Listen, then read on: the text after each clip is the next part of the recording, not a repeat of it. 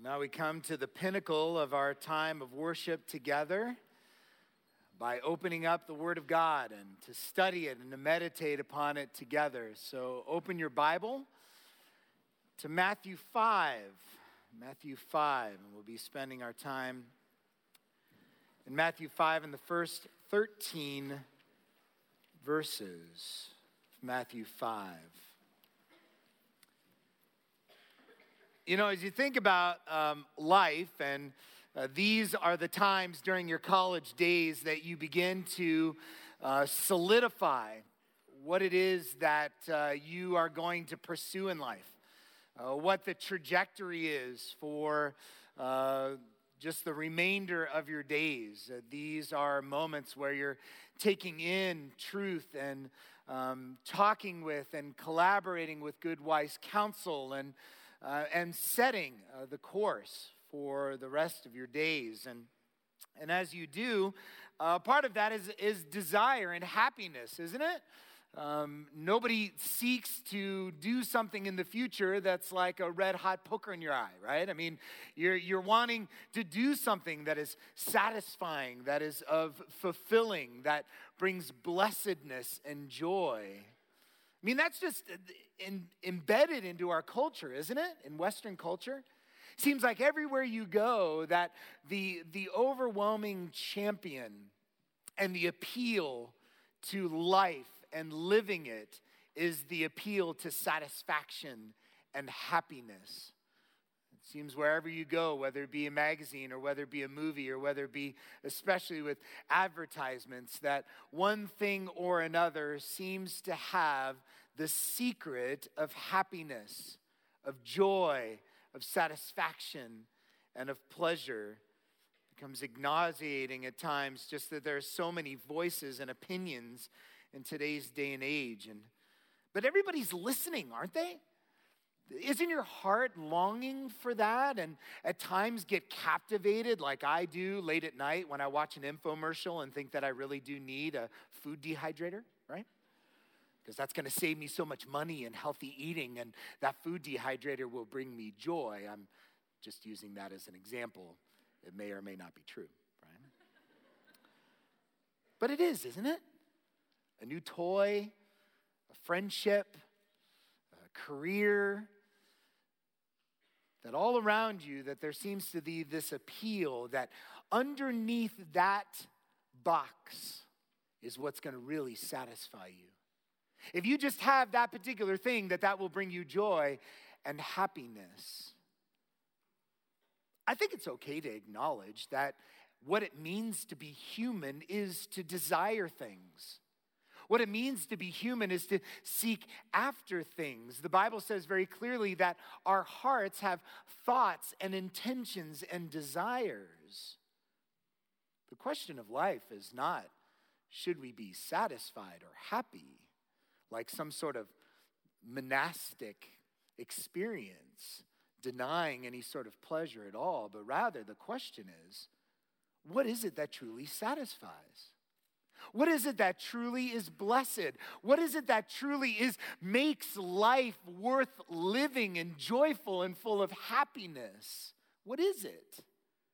What is it? Because I'm telling you, friends, the longer that you live on this earth, is that, and what people are so desperately looking for is that as they get that thing, as they get to the pinnacle of whatever they've been looking for for satisfaction, that when they get to the top, they realize that it wasn't as satisfying or as blessed as the brochure said it was. So they long for the next thing. So they look for the next thing, always searching for what will truly give joy and happiness. Because life is complicated. Life isn't just one sort of never ending Disney TV show, right? That there's complications and there's hardships. But there is joy, and we long for that. So, speaking into the fog of popular opinion of our day, the Word of God reveals to us the best and most blessed life is only found in living under the lordship of Christ. What are you talking about? Wait a minute. Oh, what it means to be satisfied, what it means to have hope and joy and blessedness is that I am I am the reigner. I am I what decide what decides life. I reign as king. That that to submit to something that stifles joy, doesn't it? Takes it away. Giving my happiness in submission to something else, that seems countercultural. And it is. Because the culture of this world says that you are not to submit to anything. But the kingdom of God says the blessedness of life comes in submission to our sovereign Lord and King, being Jesus Christ. So the blessed life, the happy life, the satisfied life in the end. And today, if there's one walk away that I want you to grasp, the, the thing that I want us to to look at and to think through is to say that the truly blessedness of this life is in living in submission to the Lordship of Christ. And that is better. It's better than anything this world has to offer. So let us look then to the Word of God as it proclaims this truth out of the mouth of the living Word himself, that being Jesus Christ. Let us look together and read Matthew 5, starting in verse 1. Reading the word of God to us, it says this Seeing the crowds, he, that being Jesus, went up on the mountain and went and he sat down. And his disciples came to him. And he opened his mouth and taught them, saying, Blessed are the poor in spirit, for theirs is the kingdom of heaven. Blessed are those who mourn, for they shall be comforted. Blessed are the meek, for they shall inherit the earth. Blessed are those who hunger and thirst for righteousness, for they shall be satisfied. Blessed are the merciful, for they shall receive mercy. Blessed are the pure in heart, for they shall see God. Blessed are the peacemakers, for they shall be called sons of God. And blessed are those who are persecuted for righteousness' sake, for theirs is the kingdom of heaven. Blessed are you when others revile you and persecute you and utter all kinds of evil, in, uh, evil against you falsely on my account. Rejoice and be glad, for re- your reward is great in heaven. For so they persecuted the prophets who were before you. And so reads the word of our living God.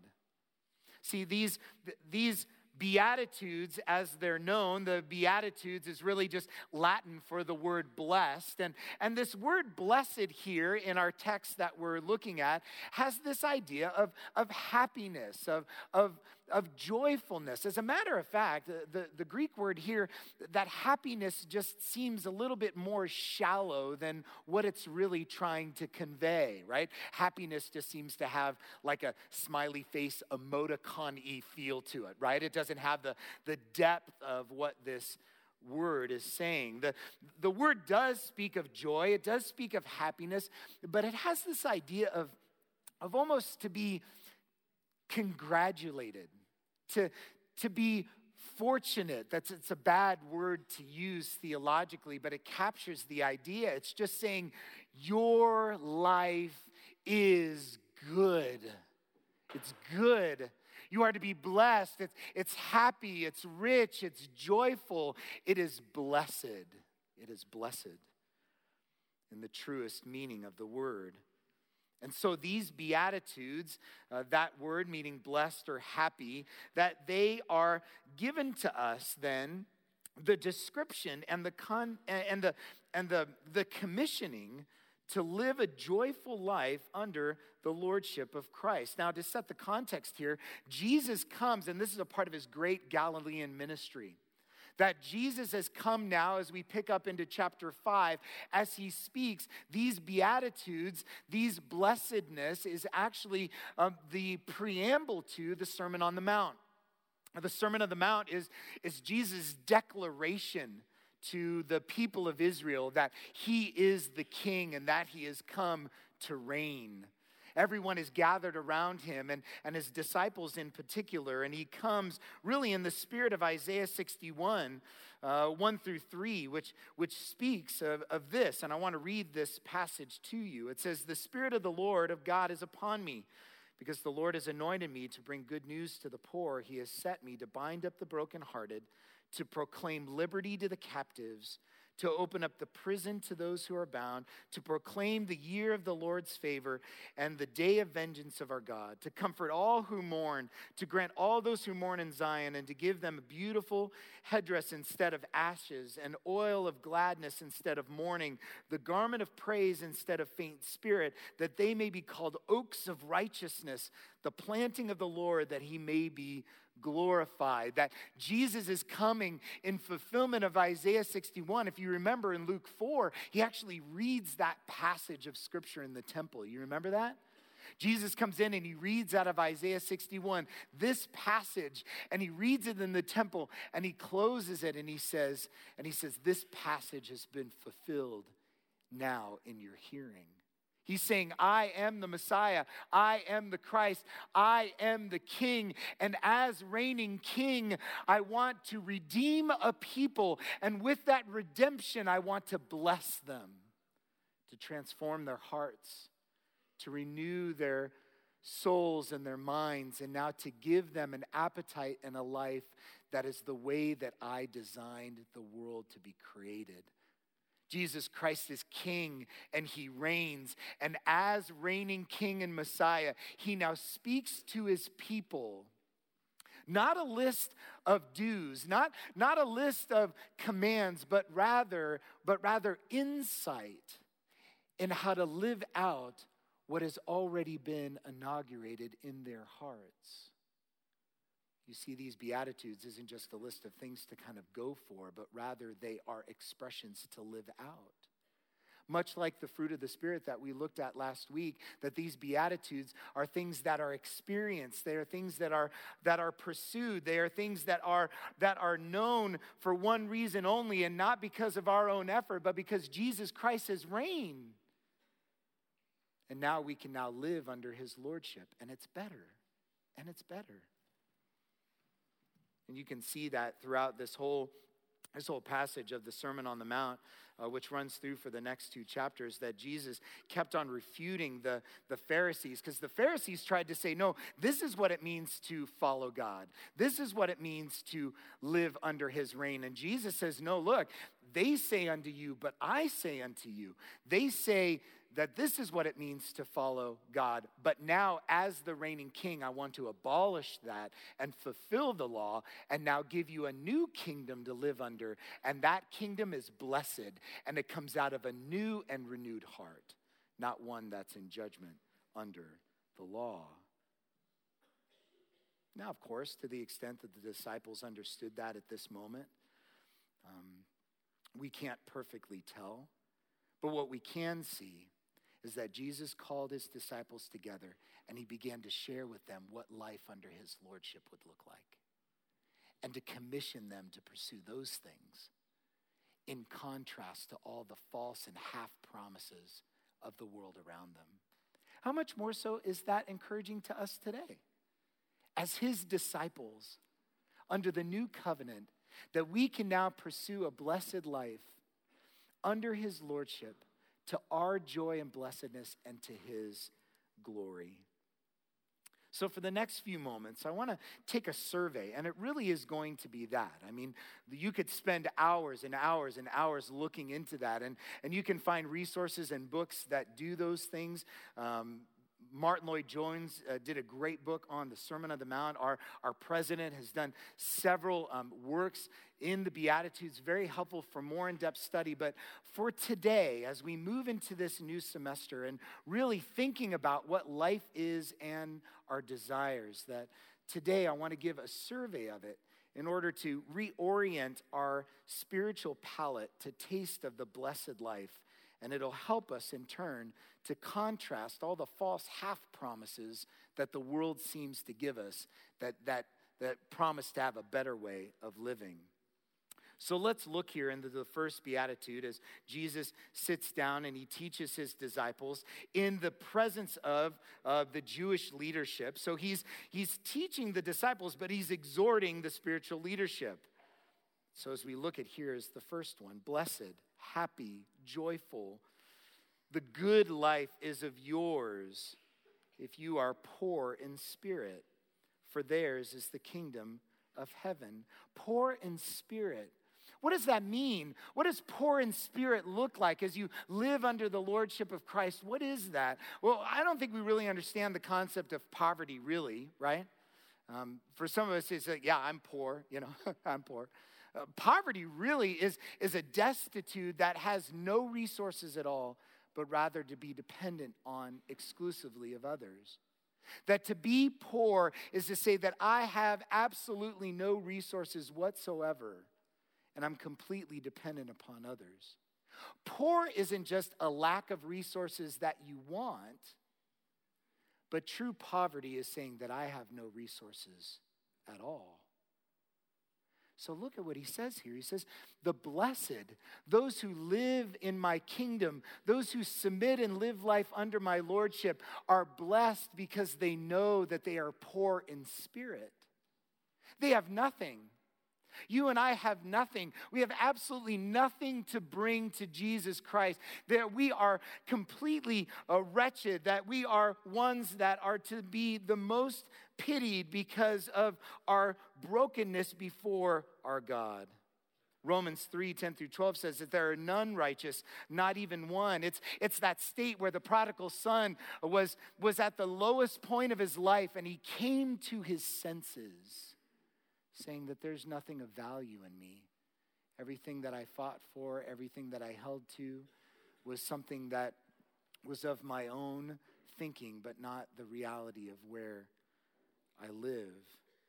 To be poor in spirit, to say that I bring nothing, that there's nothing of my, there's nothing of wor- worthiness, there's nothing of contribution that I bring that would make God to look upon me and to save me.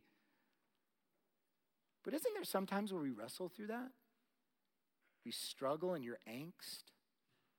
Have you ever seen that those moments of turmoil in your own heart are the ones when you are dealing with your own pride and your own heart and your lack of humility? That that in the the world says to exalt yourself is what you are to be blessed but isn't it true christian that in the moments where you're exalting yourself is the times where you are most miserable because it goes against the reality of who you are in Christ, which is that poor in spirit.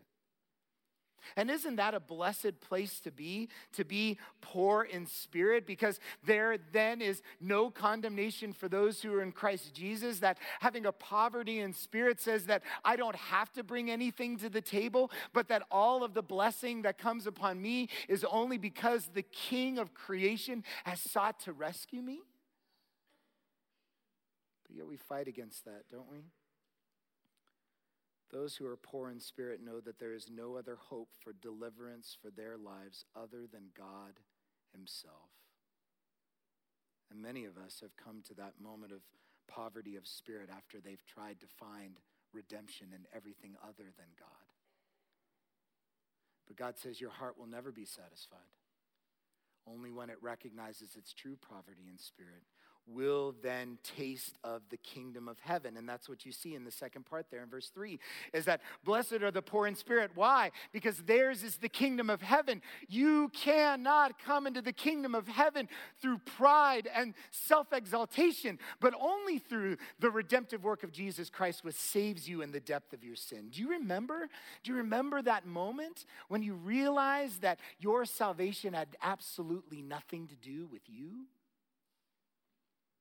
And the blessedness to not have to be anybody other than a sinner that's been saved by grace?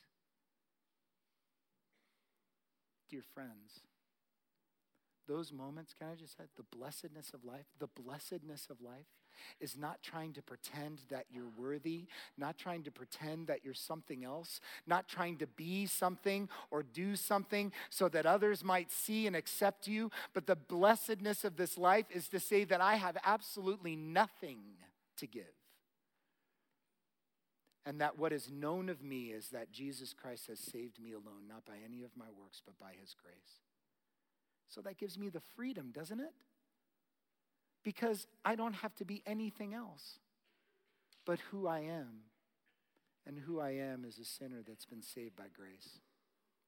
So it doesn't matter what people think of me. It doesn't matter what, what I try to do, but rather to blessedness of saying poverty in spirit. Listen, the world says to exalt yourself. The world says that you have to be perfect. I just feel like your generation, more so than any generation before, feels this pressure to be perfect. You don't have to be perfect because you're not. But God is holy and perfect and his righteousness has been bestowed upon you. And now you celebrate and enjoy the kingdom of heaven because you know your poverty of spirit. So fight against that, friends. Move away from anything in this world that says that you that the value and the blessedness of life and you realizing your full potential. But rather to fight against that and to realize who you really are by living in poverty of spirit. Let that free your heart. Let that be blessed. Let that be joyful as to say, I don't have to live and try to be something that I'm not, but I can be poor in spirit, and the kingdom of heaven is given to me. Spiritual pride is the antithesis to poverty in spirit. And can we just be honest that that's one of the challenges here at the college? Because you get so much knowledge and so much knowledge and so much things, and everybody's in, investing in you, and everybody's telling you about all the impact you're going to have for the kingdom, and sometimes you begin to believe your own press to fight against that and to say, yes, these things, that these are the truths of God's word, and I'm so grateful to have this investment. But in the end, I don't have to believe the hype because I know who I genuinely am. Let's pursue one another that way. Let's live life that way. And the freedom and the blessedness that comes from that truly exalts the kingdom of heaven, of which we will inherit, both in tasting of today and also in eternal life. At this pace, I'm not going to get through all the Beatitudes. There's no way, right? Absolutely. Oh, but let's try anyway. Okay, here we go. Here's the next one. Here's the next one. There's a lot in my heart today. You know, I'm unashamed about that. All right. Here's the next one. Blessed are those who mourn, right? Jesus, the King, speaks to us and says, the blessed life, living under my lordship, that the blessedness comes when you mourn, when you mourn. Blessed are those who mourn, for they shall be comforted. Doesn't that seem antithetical? Doesn't that seem strange that blessedness and joy comes through mourning? Well, let's explore here a little bit what it means by mourning. It's, it's talking about it's talking about the, the loss and the brokenness of this world that there's a mourning that happens when, when the one who sees themselves accurately, when they see themselves as poor in spirit, and the goodness of God that's been bestowed upon them, that and seeing the righteousness that's been given to them in their own sin, that their heart weeps. Their heart weeps when they see the brokenness of sin around them. Their heart weeps at it. It weeps. Knowing that this world is not the way that it should be sickness and pain and loss and hurt. That there's a mourning that happens in our soul, that, that God says that you're actually blessed because you're able to see the world accurately and to know that this world and all of its promises isn't meant to satisfy you. And so you, you long, you long for God's kingdom to come, but you mourn when you see the effects of sin, both in your own heart Blessed are those who mourn over their own sin. When sin enters into your heart, when you when you look and you see yourself accurately that you mourn, you say, I'm not the way that I should be. I'm not the way that, that God would design me to be. And, and I mourn over those things. It's not a morbid, melancholy, downtrodden. It's just seeing the world and the circumstances of life the way, the way that, that they were intended to be and mourning at the loss and the brokenness of sin. Worldly mourning tries to fix the world. Worldliness tries to fix what's broken. The blessed, godly man and woman who live under the lordship of Christ don't try to fix this world, but rather they mourn over the brokenness. And why, why will they then be comforted? Because they know that they don't have to fix this world, but there is a God who reigns as king who is going to come to renew all things and to fix what is broken. You mourn over the loss and the brokenness of the sin, but you're comforted because you know that there is a God who has come to make things right again. That's what Revelation 21 is. Revelation 21 says that there will be no more mourning. Why? Because Christ comes back and he's brought a whole again and he's renewed the earth and he's renewed the heaven. There's something inside of us that wants to see justice and wants it to be different and wants this world to be whole. But you need to fight against that and say, wait a minute, the truly blessed are people that say, I wasn't made to make things whole but rather I mourn over the brokenness of my own life. I mourn over the brokenness of this world. I think the thing that we think most about in terms of mourning is death, right? Is death. And isn't death a mourning? It's a mourning that says that this life and the implications of it, that there is death, and that we're comforted knowing that that death has lost its sting and that there is an eternal life to those who have hope in Jesus Christ. And that, that microcosm of mourning over the death of a loved one is the, is, the, is the same mourning that goes to all the brokenness of this life, all the pain of this life.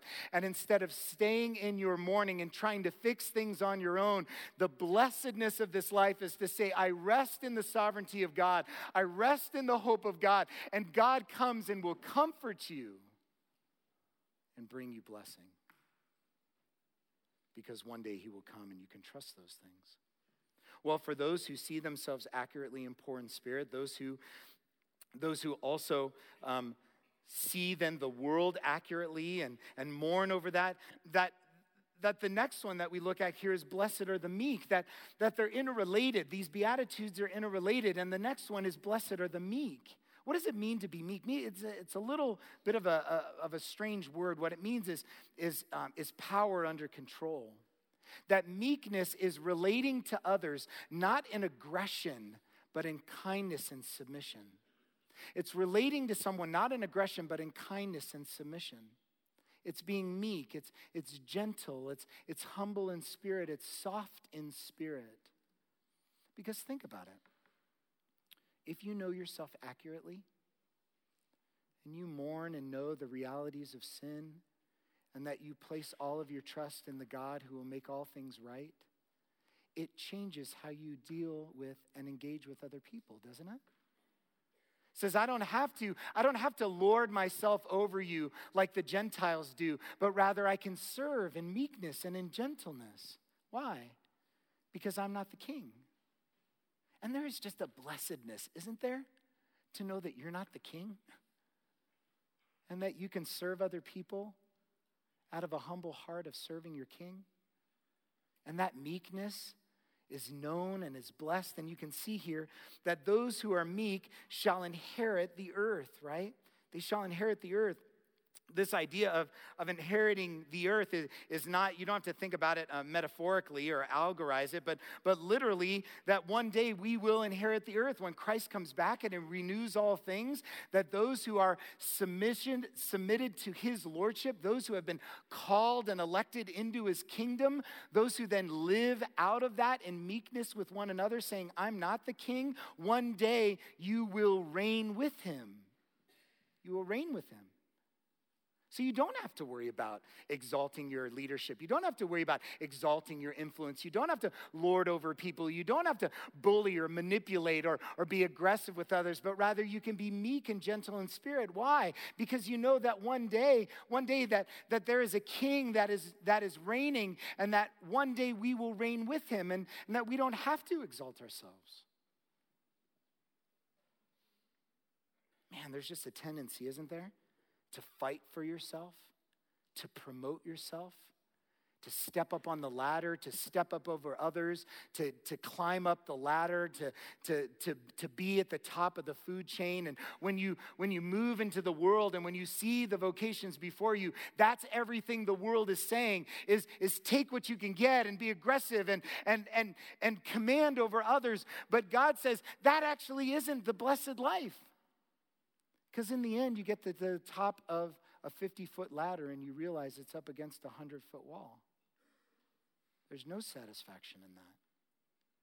But rather, the blessedness is saying, wait a second, I can exalt my king. I can exalt my king. And then meekness fights for the right things. It fights for the right things. It stands up for the king. It doesn't stand up for yourself. It defends the king. It does not defend yourself because that is his kingdom and his righteousness that we want to see advanced. And so we fight against that. And it's better, friends. It's better. It's better. It's better. Because all the world's accolades, all the position and power will never eclipse the joy of submitting to the power and the reign of Jesus Christ. So, are you following the logic here? Are you seeing how they relate to one another? Is your palate, is your spiritual palate being renewed to taste of things that are truly joyful? And hopefully, in your own heart, a, a, repentance and a disdain for those things that promise blessing, which you know doesn't really give satisfaction? Let's look to the next one. The next one, our King proclaims to us that, that blessed, blessed are those who are poor in spirit Blessed are those who mourn. Blessed are the meek. And look at the next one. Blessed are those who hunger and thirst after righteousness. Do you see the progression? That those who see themselves accurately, those who mourn and see the world accurately, those who relate to others accurately, saying, This is who I am in my humanity, and this is how great my God is, now wants more of God wants more of his righteousness, wants more of, of an appetite, that they hunger and thirst after that which is right, not that which is wrong. That you taste and you see that God is good. Righteousness and tasting of it is a theme throughout all of this sermon. And we're not just talking about personal righteousness, not just tasting of rightness, of, of obeying the commands of Scripture, of, of lovingly doing that which is right, but, but it's also seeing righteousness in the world as well, that you hunger and thirst for a world that would, that would display the righteousness of God through His church. And that might it stand as a beacon in a lost and desperate world that there is something that's better to pursue, there's something that's better to taste of. You know, one of the things about Christian liberty, and, and one of our speakers, Les Ligon Duncan, spoke of this, is that sometimes sometimes christian liberty is framed into all the things that that's that christian liberty is the way that i can satisfy my desires and, and that i can enjoy all these things because i'm free in christ. That's just not the point the joyful and the blessedness of being free in Christ is not smoking cigars and drinking wine and, and dancing at your friend's bar mitzvah, right? That the blessedness of life and the true freedom of, of life is actually found in tasting of the righteousness of God. That the blessedness of righteousness is saying that I don't need to satisfy myself by my own desires, but that I can be truly satisfied and truly blessed in the righteousness of God alone, and I want more of it. Do you remember the first time where you said no to your sin, the desires and the longings and the hunger, and you pursued righteousness and you tasted of it? And you tasted of it? How radically different it is? The sinfulness of sin, my friend, is not, is not that sin is pleasurable, but that it promises to satisfy, that it promises to, to curb your hunger, to curb your thirsty soul. But Jesus comes as reigning king and says, Do you really want to be satisfied? Do you really want to be blessed? That you hunger and you thirst after righteousness, because once you taste of it, you'll fight for it for the rest of your life. One of the reasons why we don't hunger and thirst for righteousness is because we're satisfied on lesser things. We're satisfied on lesser things. Another reason why we don't hunger and thirst after righteousness is because we haven't sought the purity and to understand what righteousness is and to, and to desire it and to experience it. Your heart is hungry. Your heart is thirsty. And what Jesus is saying here as king is don't deny your, your desires. Don't deny, um, don't deny those passions, but rather satisfy those in righteousness, and you will truly be blessed. And the second half of the Beatitude says that you will be satisfied. You'll be satisfied. Grasp that concept. Jesus Christ, as King and Lord of all, brings his disciples together and says, You can be satisfied and blessed in this world as you seek and taste and thirst for righteousness.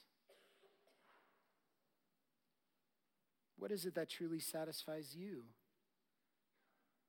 What are the things that are half truths and plausible lies? That you satisfy yourself in because you'd rather have a half satisfaction in the flesh than to trust full satisfaction in the promises of God. But here the king says, Obey me, follow me, live in the new life that I've given you. And as you live that out, you will taste of righteousness that is so far better than anything the world can offer, right? Here's the next one. Blessed are the merciful. So for those who are hungering and thirsting after righteousness, then, then are merciful towards others. Are merciful towards others. When we when we speak of mercy, when we speak of mercy, uh, we're really talking about um, the the forgiveness, the forgiveness of the guilty, and the compassion for the suffering. When we talk about being merciful, we're talking about forgiving. Someone has sinned against you. Someone has sinned against others. What it means to be merciful is to say, I am a sinner that is poor. I am a sinner that is broken. I've been redeemed. And so, therefore, when you are living in a way that is broken, I compassionately and mercifully look to you and give forgiveness because forgiveness has been given to me. People who are merciless are people who don't believe they need mercy. People who are merciless, unforgiving, bitter, are people who don't believe that they need mercy as well. Because if you understand your poverty in spirit, if you see the brokenness of this world, and if you tasted of the blessedness of righteousness, that as you live and walk in meekness with others, it then seeks to give forgiveness. Man, one of the blessed things in life that you can do is forgive another person. One of the most Christianly, kingdom exalting, lordship of Christ proclaiming is to be able to forgive another person. Because you're saying, I'm not God. I'm not the judge. Jesus Christ is. And that he has forgiven me, and therefore I can forgive you. It's mercy. It's given to them in, in kindness. It's, it's, it's empathy. It's not sympathy, okay? It's not sympathy, it's empathy. It's saying, I am one in need of change as much as you are one in need of change and I will forgive you. I will try to, to, to mediate the, the, the consequences and the brokenness of your sin by forgiving you, by, by being compassionate towards you, by being merciful towards you, because I know that God alone is the one who judges all things. And so I will submit to his lordship by forgiving you as he has forgiven me. Are you a forgiving person? Are you empathetic towards others? Or are you demanding? Are you demanding? Are you, uh, are you, are you unsympathetic? Are you not a forgiving person? You look back and you think, well, that's what it means, right? Because if I protect myself, if I make sure that, that, that, that people are doing things that are right towards me, then I'm going to be happy. I'm going to be safe. But Jesus Christ says the safety comes from saying that you can give freely forgiveness out of the blessedness that comes from Jesus Christ. Colossians 3.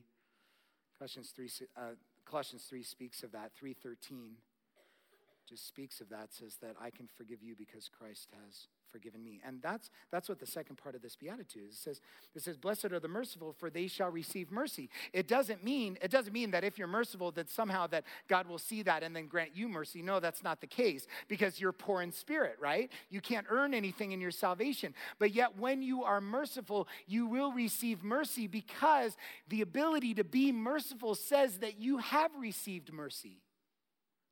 You cannot be merciful to others if you have not received mercy.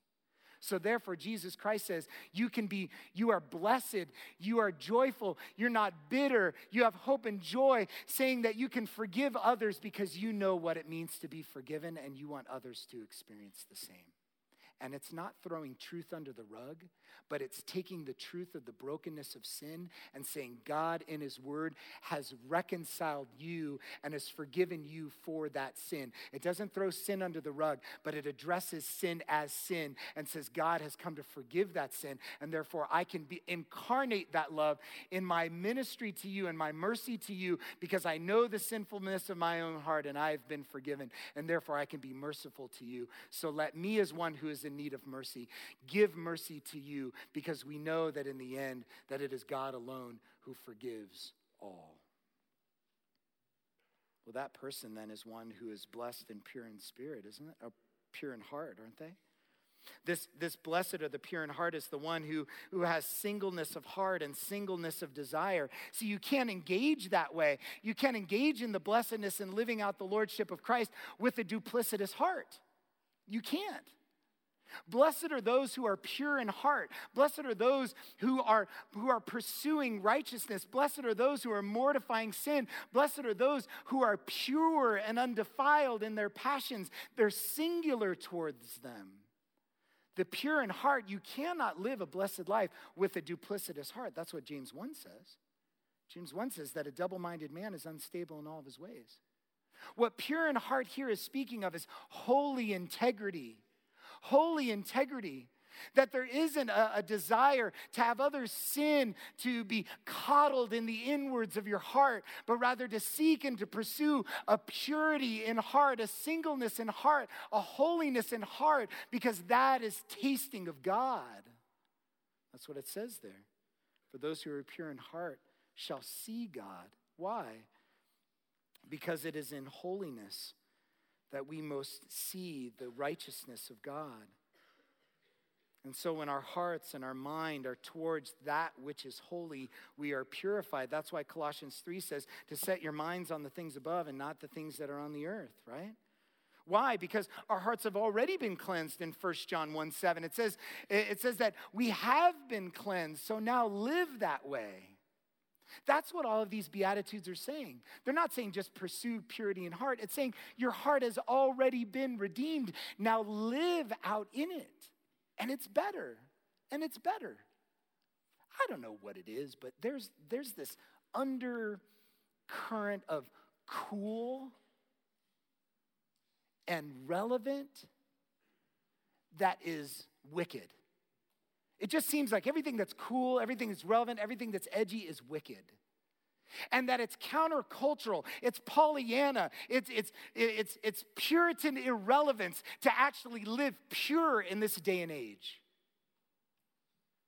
And you fight against it, don't you? You don't want to be that guy to raise his hand when everybody's watching something that they shouldn't. You don't want to be that gal that says, look, maybe we shouldn't gossip. You don't want to be that person. You don't want to be the one that lives out the purity in their heart because there's this, there's this sense that what it means to be popular, what it means to be accepted, is going to be more blessed than the purity in heart. Let us look to the Word of God. Let us look to what Jesus has said. And He said, Blessed, the most joyful in your life are those who seek to be singular in their holy integrity. And that is better than anything this world has to offer and it's blessed. Why? For you shall see God. For you shall see God. John 17, 3, for this is eternal life, to know the only true God and Jesus Christ, whom you have sent. The purity of heart means that you see God and you taste of God. And that is blessed than anything else this world has to offer. Do you know that the blessedness of this life, the blessedness of your Christianity, the blessedness of your spirituality is that you taste of Jesus Christ? Your salvation is wrapped up, yes and amen, in Jesus Christ. Uh, my pastor on Sunday spoke of that redemption. The blessedness of redemption is actually being invited into the Trinity itself and to taste of its communion and pleasures in relationship with God. The purity in heart means that you will see God, that you will taste of God. The Bible says that, that, that in His Word it will renew our minds that, so that we can taste of the divine nature. Let me say, friends, that the purity of heart tastes better than the half pleasures of sin.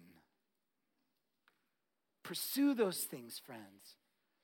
Be that person, and you will be blessed. Don't believe that anything else would be different. If you live that way and you have that peace, you're going to want others to have that same peace.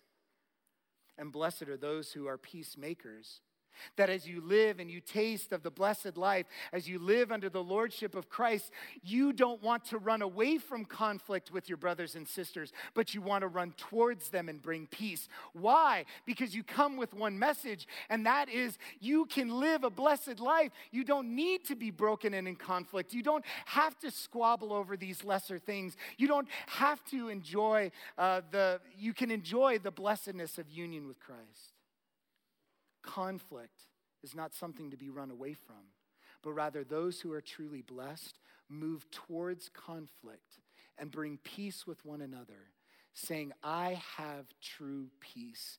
I have true blessedness.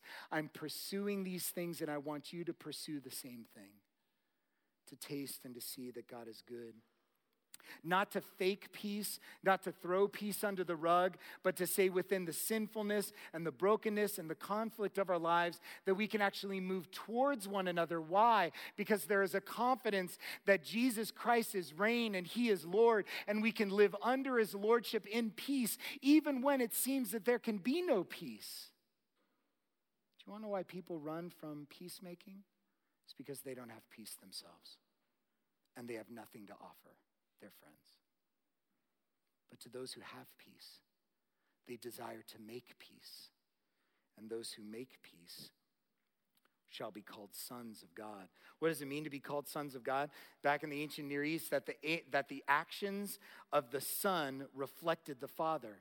So, too, when you are a peacemaker, you are an incarnational representation of Jesus Christ who has come to make peace. He is the Prince of Peace. He has come to bring those that are separated in union together. And so, when we make peace with our friends, when we, when we are peacemakers, that we are actually sons of God because we're acting as God would have us to act to proclaim His peace. Dearly beloved. To move and to find satisfaction in throwing conflict under the rug, you know doesn't satisfy. You know it doesn't satisfy. You've tried, right? I mean, you've tried, haven't you? You've tried to ignore conflict, you've tried to run from conflict. And you know that that's not blessed. You know that the sum total of you trying to solve your problems by your own ways outside of God's commands doesn't work. But let me remind you today, even though it's scary, it's unscripted, it, it's challenging, that there is nothing more blessed in this world than to be a part of peacemaking because we are actually living out the reconciliation that's been given to us by God into the hearts of our friends. That's better. That's better than ignoring. That's better than hiding. That's better than running away than to run towards these last two, saying that blessed are, blessed are those when others rile against you and persecute you. Uh, blessed are those who are persecuted for the sake of righteousness' sake, in verse 10. That living this way, living in a countercultural way against the world will evoke the wrath of the world upon you. Satan is like a roaring lion and his and he's a dominion and power over the world and the world the world theologically is everything that is against Christ and his kingdom. So as you live in the kingdom, as you live in submission to Jesus Christ and his lordship, that is in direct uh, that is in direct against everything that's in the world. So the world will hate you and persecute you, but it is blessed. Why? Because it proves you're not in the world. Don't act like the world. Why would you act like the world? You're not in the world. So live as, a, as one who is living under the submission of God. Live in hope and blessedness and joy, knowing and submitting to God as your king. And the world will hate you and the world will persecute you. Why? Because they persecuted the prophets before you and Jesus Christ himself. If you proclaim Jesus Christ, you will be persecuted. If you are not persecuted, you are not of the kingdom of God.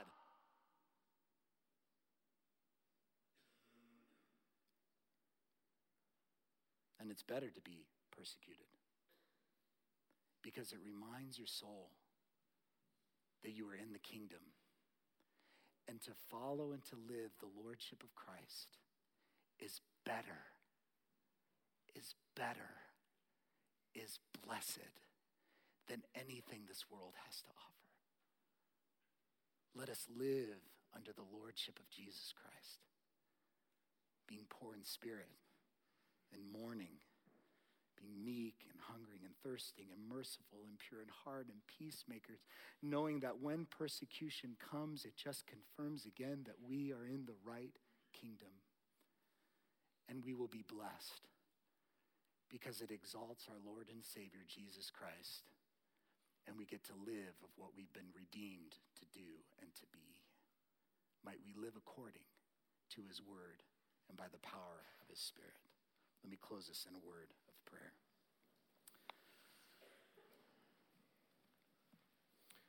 Father God, our hearts are humbled as we look at your word, knowing that our hearts long for things and so distracted by the things of this world and all the pleasure that it, provi- that it promises. But, oh Lord, I pray for my friends here, for these beloved students, that as they as they are um, awakening their spiritual palate, as they are seeking after what is truly blessed in this world, might they be reminded from your word today that there is nothing more blessed than just to live out the newness of life that you have given us in Jesus Christ. Might we seek those things. Might we fight against the temptations of the world and truly be blessed so that we might proclaim to the world that you are better and that you are to be exalted above all things. May your kingdom come and may your will be done on earth as it is in heaven. Amen.